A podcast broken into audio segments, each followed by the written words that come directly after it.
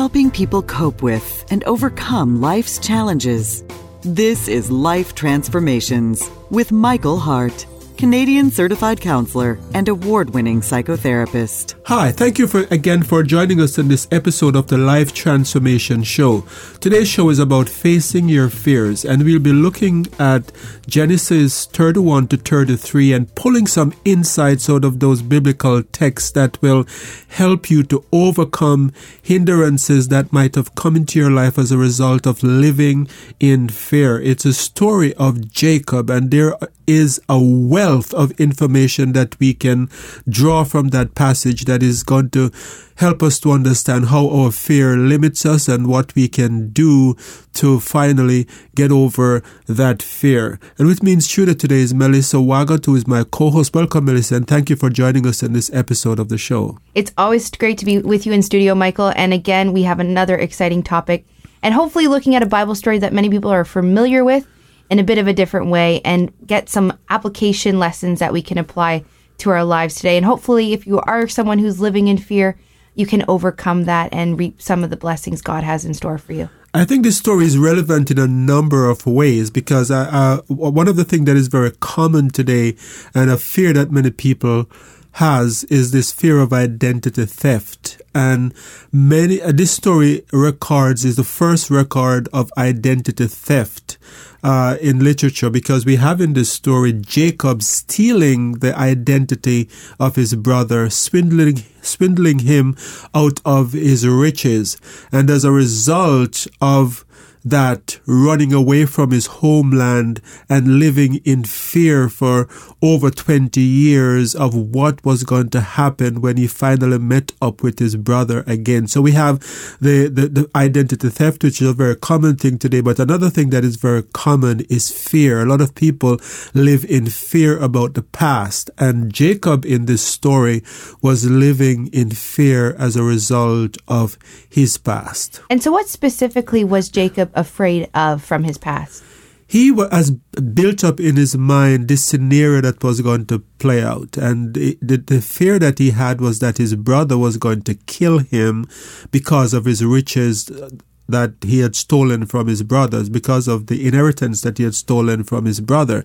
And so he is living away from his homeland and, and thinking that it's going to be a terrible, terrible showdown that in most likely that he's going to come out on the losing end because his brother, as we have said in previous show, uh, is this muscular, man that you know is is the hunter type and he's the macho man and Jacob is more of the mama boy where he is the dweller in tents he stays with in, indoors and he's more of the indoor type type of a guy. And so he's no match for his brother. And so he's living in fear that this is going to be a terrible outcome when he finally meets up with his brother. I feel like being afraid of death is is something that is legitimate and that would be something that would be all encompassing if you had that going on within you. But as we talked about before, there's always consequences to our actions, to our feelings. So what did what were the costs for Jacob in having this fear of his brother harming him because of something he did to his brother in the past? In this case, I, I think the, the main cost that Jacob suffered as a result of his fear was broken relationship, cut off relationship, not being able to see his father, being away from his mother. And the, the, the tragedy of this story is that by the time uh, Jacob was to go back to his homeland, his mother would have died. So he would never see his mother again as a result of living in fear. He has no relationship with his father, no relationship with his brother because of fear. And so he's living in, in, in this, uh, foreign land, uh, cut off from his his his relatives. Uh, he's by that time he now has wives and wife wives and children, and they have no connection with what's going on in their homeland, no connection to the extended family. So the cost in Jacob case was a living uh, was was severed relationship, and I think this is similar today because there are a lot of us because we are afraid of facing our past.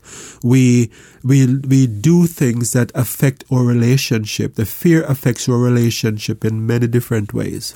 So, what other ways does fear affect us in our lives today? We talked about Jacob's case where he's lost this connection to his family. What other ways do we see this fear costing us play out? I think in, in some ways, God has blessings in store for us. And in a lot of cases, we cannot get to those blessings until we overcome our fears. And so it was in this story that Jacob was told by God in Genesis 31 3 that he was to return to his homeland. So it's as if God is saying, Jacob, I can't bless you until you go back to face your fears. And so he was instructed to go back. And I think in many ways we limit the blessings of God when we live in fear. Examples of that today would be someone who is qualified enough for a promotion within their company. They have the years of experience. They have the expertise that is necessary. But they will not apply for that position because there is some fear inside of them that is telling them that you cannot do this. You are not capable of, of, of fulfilling that role.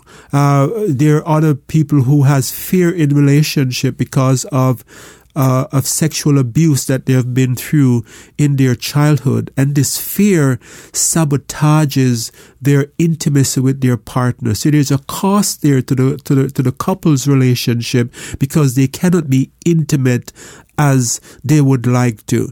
And so for, for there to be true connection, uh, just in the in, as in the in the case of Jacob, where God told him to go back to his homeland, we need to go back and face those fears and deal with those fears, not to keep running away from them or sweeping them under the carpet as if they don't exist. We need to face them in order to be blessed.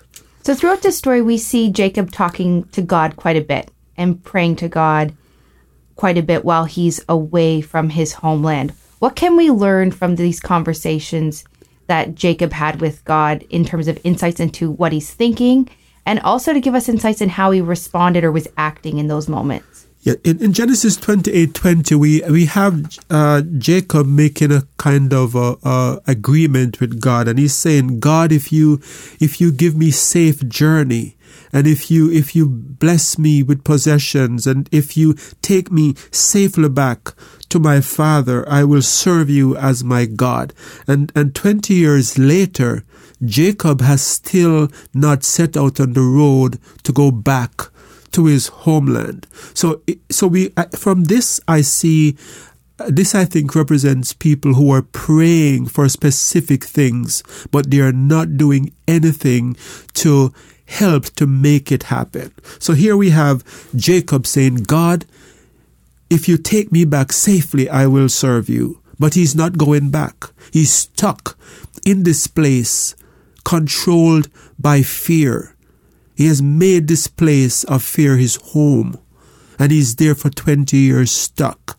And I think there are many of us who we, we have things that God has placed on our minds to do we feel a calling to do these things. We are equipped to do, to do these things. We have prayed to God and we have said, God, help us to achieve these dreams that we have.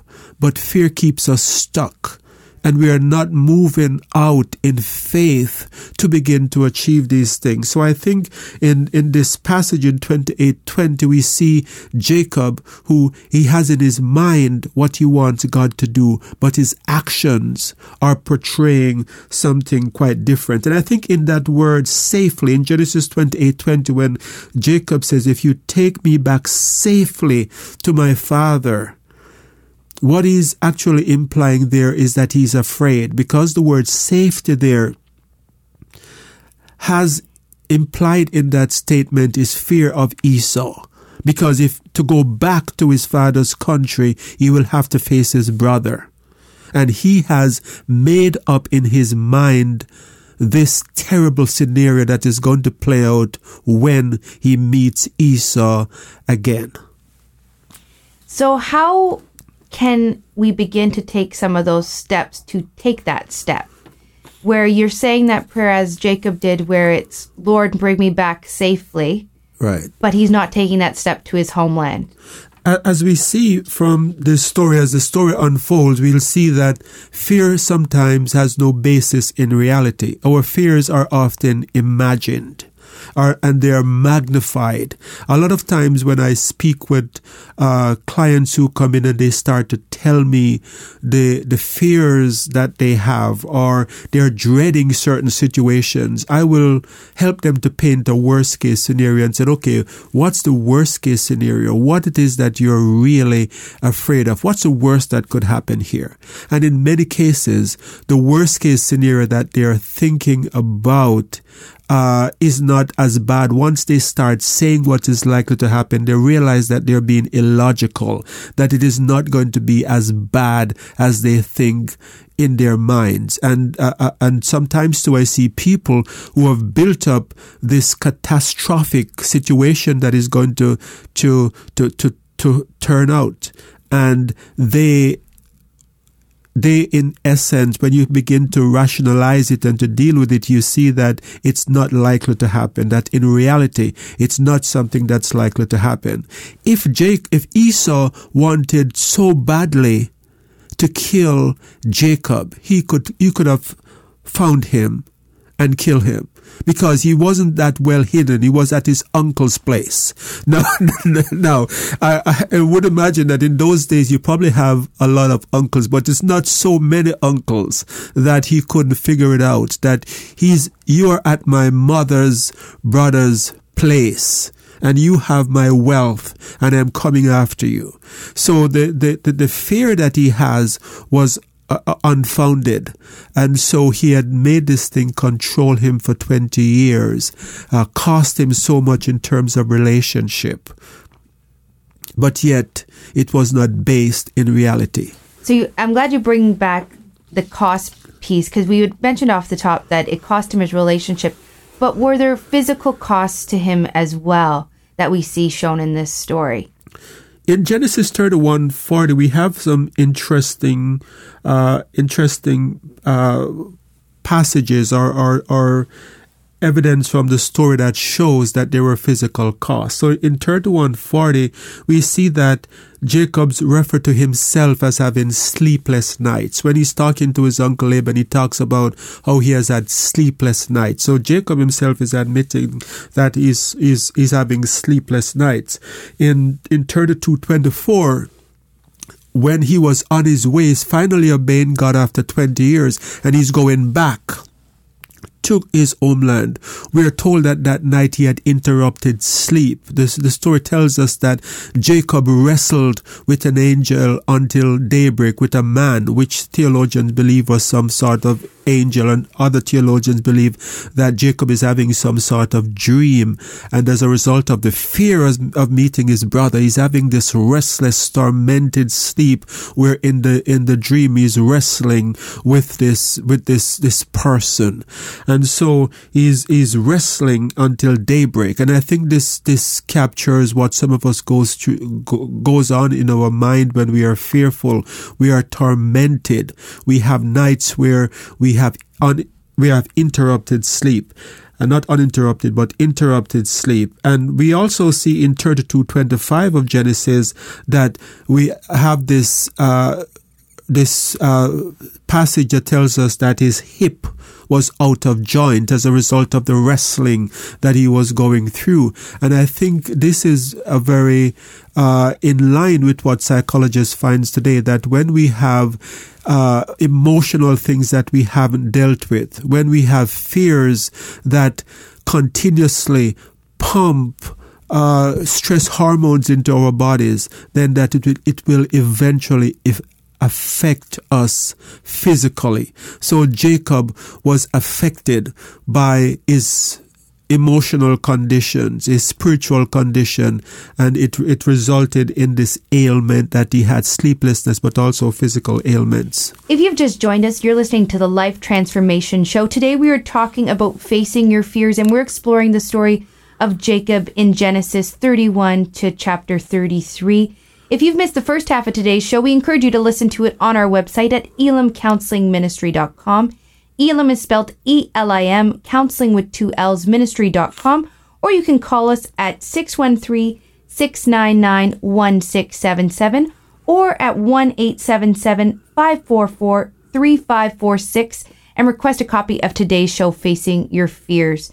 So, Michael, we were just discussing how Jacob's fear was affecting him physically, and you were just saying how it meshes with what psychologists and uh, psychotherapists have learned over the years that there is that relationship between the body and the mind. And it's something I know you've talked about in the past in your own clinical practice, you've seen where someone deals with some emotional issues that have been unresolved over the years, and there's physical healing that comes Absolutely. as a result. As a result of the the la- the last uh, healing retreat that we had, we see this happen where one woman who was at the retreat, she had physical pain for many years, and at the end of the retreat, she testified that she shared her story that the pain was gone. She wasn't feeling that pain anymore. So I think there are a lot of times when we deal with the emotional stuff that the physical pain also goes away. Interestingly, we are, we, we,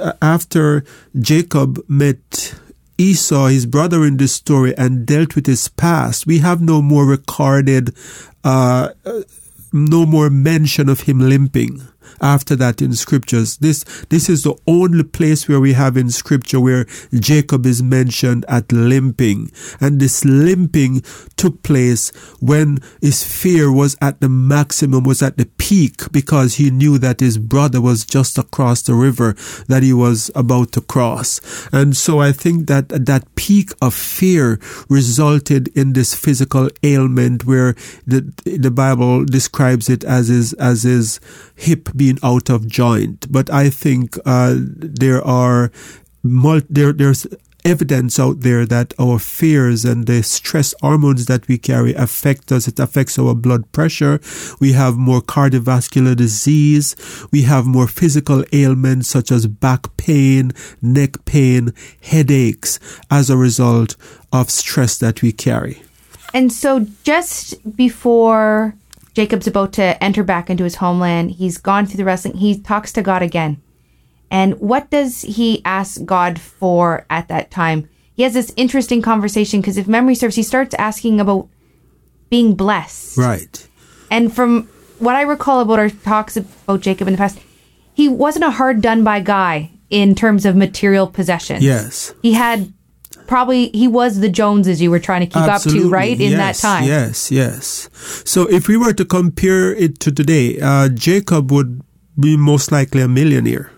So it's interesting that this millionaire uh, is his wrestling in his in this vision or this encounter this divine encounter that he's having having in Genesis 32 26 and he's wrestling with this angel and he's saying I'm not going to let you go until you bless me so I think this is very telling to us that blessing is is more than material possessions. A lot of times we think if we just have more, we are going to be wealthy. But Jacob was had everything that he needed. He had more than he, than he needed and, and he still was not feeling blessed. And so this is to say that blessing doesn't come from material possessions. Blessing comes from dealing with the emotional baggage in your life that makes you unhappy. The emotional baggage that creates ailment and, and uh, psychological disorders. Blessing comes from dealing, restoring the relationships that were broken. And blessings come from restoring your God relationship as well, because it is now at this point where he's moving back into his homeland that he's fulfilling the vow that he made to God, where he said, If you take me back safely, I will serve you as my God. So it's as if all that time when he's sojourning outside of his homeland, that vow could not fulfilled. And I think it's very telling that he's now moving into this place where he's saying, God, I'm ready to be blessed. Bless me. And he's crying out. He's not crying out for more, more stuff.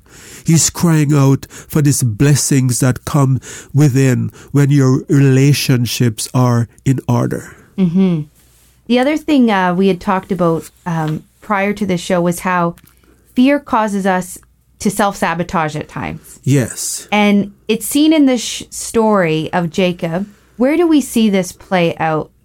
I, I think it, it's it's almost comical when we think about how this plays out in the story because Jacob is this man who thinks he has to take things in his own hand to be safe, right? Like he thought that, you know, if if I do if I organize my family in a certain way, then then everything is going to be okay. And so we have a story developing where he's now about to meet Jacob, and so he goes in front, and then the Bible tells us that he puts the his his concubines uh, next in line. His concubines are like those. Uh, woman that doesn't quite have wife status. So they are next. And then after that, he put Leah and her sons. And then after Leah, he put his favorite, you know, Rachel and Joseph his two favorite uh, people. And J- Joseph was after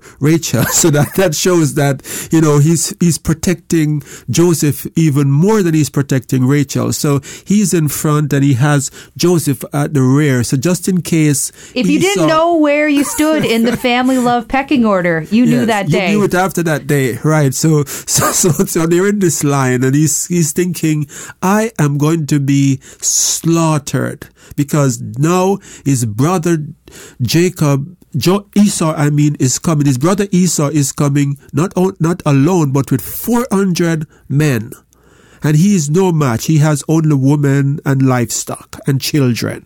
And so 400 men is coming and he's saying, I have to now protect my family. I'm going out in front. I'll die first. And my favorite Joseph is going to die last. But what he didn't know as the story develops, we have something very dramatic playing out. That as the story develops, Esau ran towards Jacob. And Jacob must be thinking, there's a dagger in his hand somewhere. Here, Here, it comes. I'm going to, he's going to plunge this into me and I'm going to die. But something dramatic take place where Esau hugged Jacob and they kissed and they wept. And 20 years of fear melted away from Jacob because the very person that he thought was going to kill him is the person that is now weeping with him. It's now hugging him. And the irony of that pecking order that he has set up that, that shows how we sabotage ourselves is that these 400 men that were coming towards him were not to harm him. His brother Esau was coming with 400 men to offer him protection. So he thought he was protecting his family uh, by arranging them that way, but the very thing that he was doing was exposing Joseph to the most danger. Because by Joseph being last, he had the less protection out of everyone else in the order. So that to me is a, is a very classic and picturesque way of showing how we self-sabotage. The very thing that we fear is the thing that God is sending to bless us and to protect us. He prayed for safety and the very thing that God is sending to make him safe as he returned to his homeland is the very thing that he is afraid of and he, he, he, his most precious son is exposed into the most risk because of his fear. And this, I think, is a very telling way how we sabotage because fear causes us to distort things in our minds.